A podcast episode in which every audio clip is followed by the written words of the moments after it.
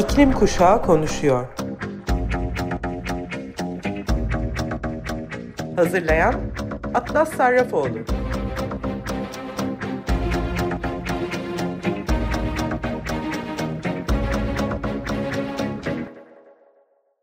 Sayın Açık Radyo dinleyicileri, İklim Kuşağı Konuşuyor programına hepiniz hoş geldiniz. Dünyanın her ülkesinden bir iklim aktivistiyle gerçekleştirdiğim İklim Kuşağı serisinin 35. konuğu Bianca Castro. Bianca 22 yaşında Portekiz'in başkenti Lizbon'da yaşıyor. Portekiz'deki Fridays for Future hareketinin kurucularından. Oyunculuk alanında uzmanlaştı, fizik okudu. Aynı zamanda Greenpeace'te Roots küresel ekibinin program lideri yardımcısı olarak çalışıyor. Ona sorularımı yönelttim ve sizinle bu soruları ve cevaplarını paylaşacağım bugün. İlk sorumuz. İklim krizi genel olarak insanların yaşamlarını nasıl etkiliyor ve iklim değişikliğinin Portekiz üzerindeki doğrudan etkileri neler? Sıcak hava dalgaları, kuraklık, su baskını, orman yangınlarının yoğunlaşması ve artması Portekiz'in giderek daha fazla yaşayacağı sonuçlardan sadece birkaçı. İklim krizi geleceğe yönelik bir tahmin değil, giderek daha yıkıcı hale gelen felaketlerin mevcut bir dizisidir. Bu yıl 6000'in üzerinde orman yangını yaşadık. Tüm ülkeler arasında en büyük okaliptus ormanı alanı sahibiz ve okaliptus ormanları iklim krizinin bize getirdiği giderek dayanılmaz hale gelen yazlar için saatli bombalar oluşturuyor. Bunun Portekiz'in Akdeniz'de en çok yanan ülke olmasına bir etkisi olabilir mi? Evet derim tabii ki. Öte yandan geçtiğimiz kış şiddetli ve ölümcül sel baskınları yaşadık. Geçtiğimiz günlerde sadece 2 günde ülke genelinde 7 sıcaklık rekoru kırıldı. Ve doğası gereği iklim kriziyle bağlantılı olan yaşam maliyeti krizi tüm nüfusu etkiliyor ve enerji krizi ve hükümetin dünya için bir yıkım halde bize bir çözüm olarak doğal gaz satışı konusundaki ısrarı nedeniyle bu iklim krizi büyük ölçüde yoğunlaşıyor. Tüm bunlara ek olarak Avrupa Birliği'nin enerji yoksulluğu riski en yüksek olan 5. ülkeyiz. Çözüm hükümetimizin fosil enerji şirketlerimize ve onların yeşil aklamalarına uymayı bırakmak zorunda kalmasında yatıyor. Şu andaki temel taleplerimiz çok basit. Somut ve bilimin de gerektirdiği gibi 2030 yılına kadar fosil yakıtlara son vermek ve 2025 yılına kadar %100 yenilenebilir elektriğe sahip olmak. İklim adaletini talep ediyoruz çünkü iklim krizini sosyal adaletin karmaşık bir siyasi sorunu olarak anlıyoruz. Ülkenizi iklim değişikliğinin etkilerinden korumanın çözümü nedir sence? Portekiz'in yapması gereken geçiş sürecinde kimsenin geride kalmadığından emin olmalıyız.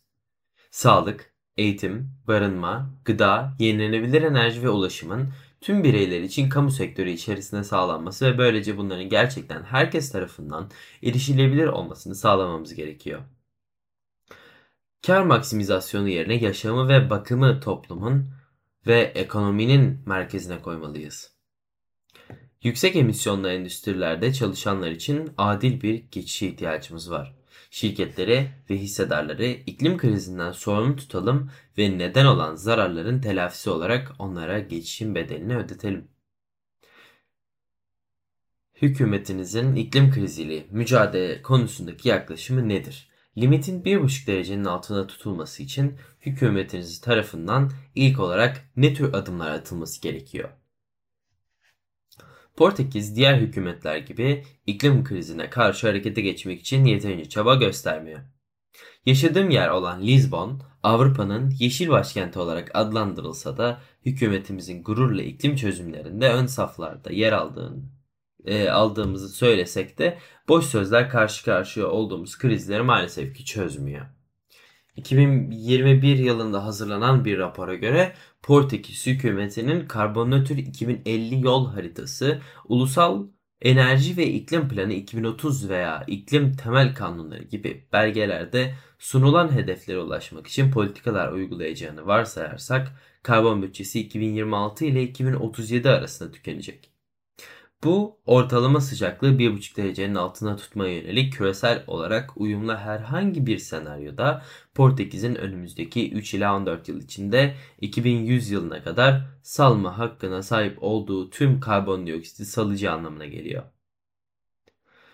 İklim adaleti perspektifinden bakıldığında 2030 yılına kadar karbon nötrlüğü tartışılamaz. Bir sürü belgemiz ve hedefimiz var ama hiçbiri yeterli değil. Hükümetimizin 3. gaz boru hattı bağlantısının inşası konusunda İspanya ve Fransa ile görüşüyor. İklim krizinin ortasında fosil altyapılarının genişletilmesi tartışılıyor. Hükümet ihtiyacımızın havacılık emisyonlarını azaltmak olduğunu bilmesine rağmen yeni, gereksiz bir havaalanı olasılığı yıllardır masadaydı.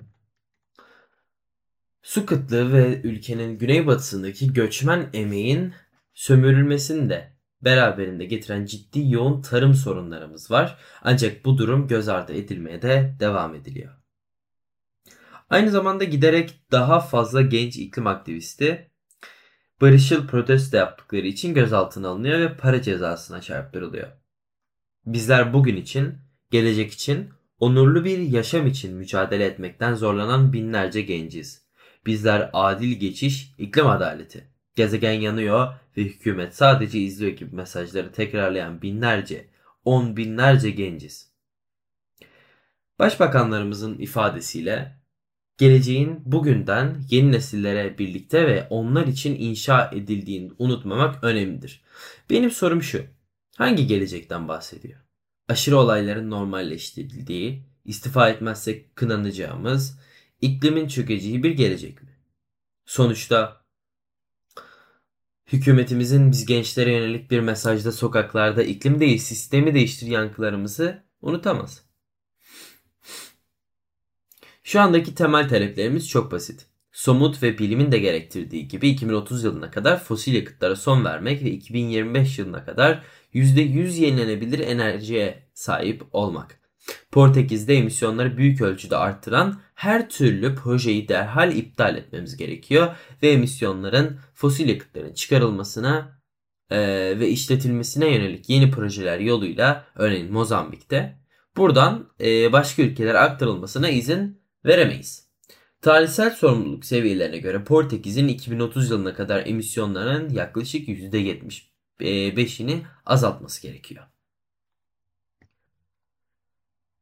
Aktivizmine nasıl başladın ve Portekiz'deki grevleri nasıl organize ediyorsun? İklim kriziyle ilgili belirli bir alanda çalışıyor musun?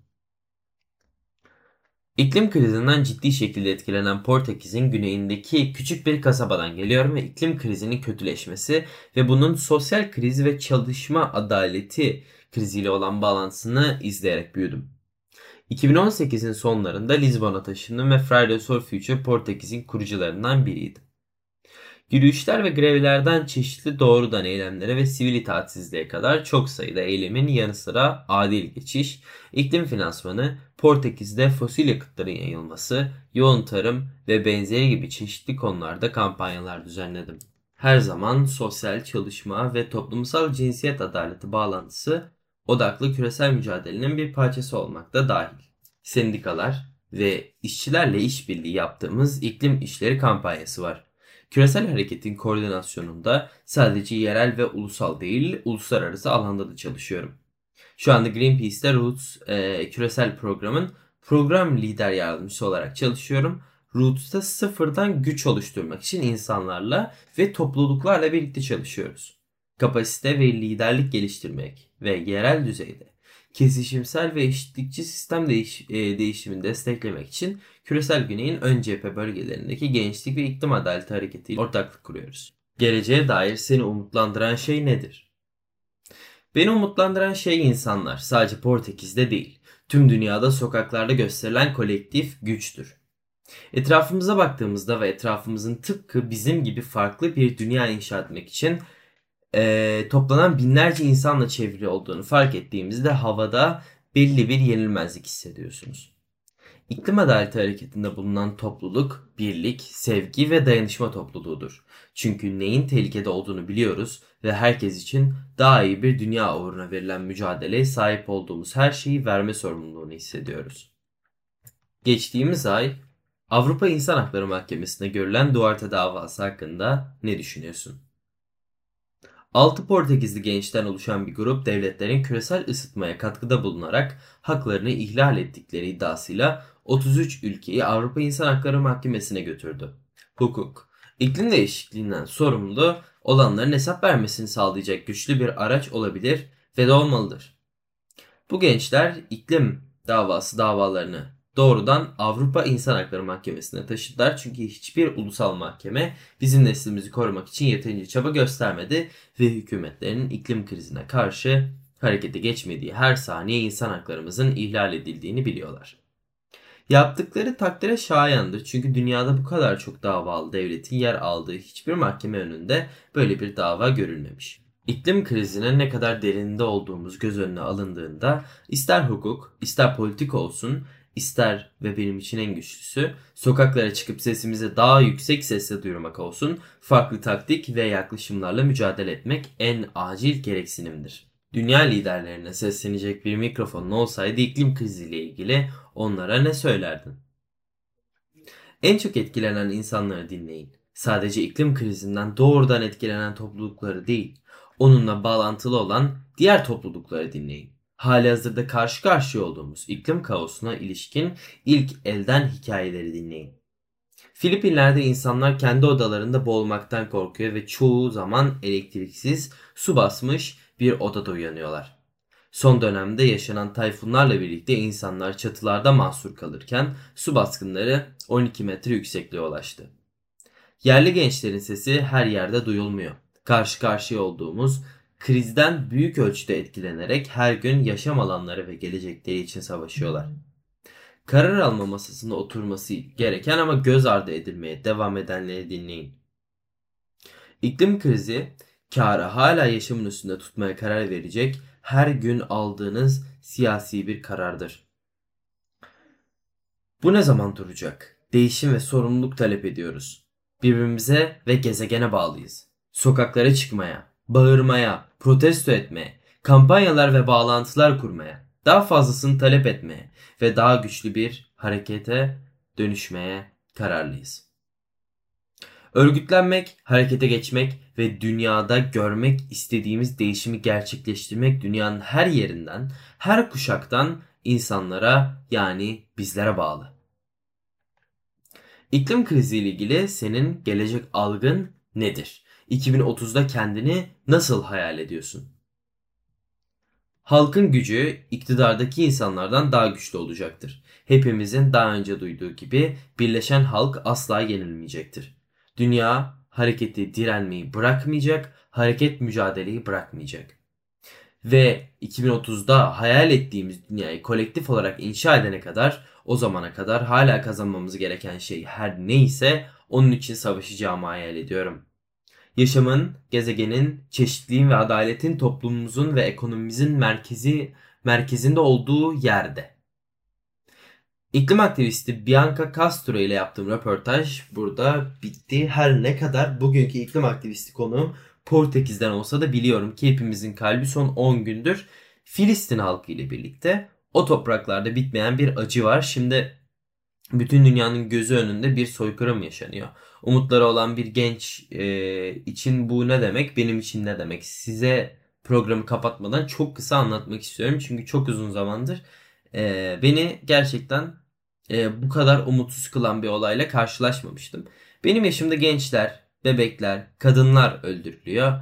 Evsiz, aç, susuz, ilaçsız, doktorsuz bırakılıyorlar. Hastaneler bombalanıyor, savaş suçları peşi sıra gerçekleşiyor. Sivil halk kapana sıkıştırıldı ve bütün dünya bunu izliyor. Ateşkes için kimse elini taşın altına koymuyor gibi. Ben ise 11 yaşından beri 5 senedir iklim krizini anlatıyorum. İçimdeki umut değişimin bir gün gerçekleşeceğini söylüyordu hep. Tabi iniş çıkışlar da yaşıyorum içimde.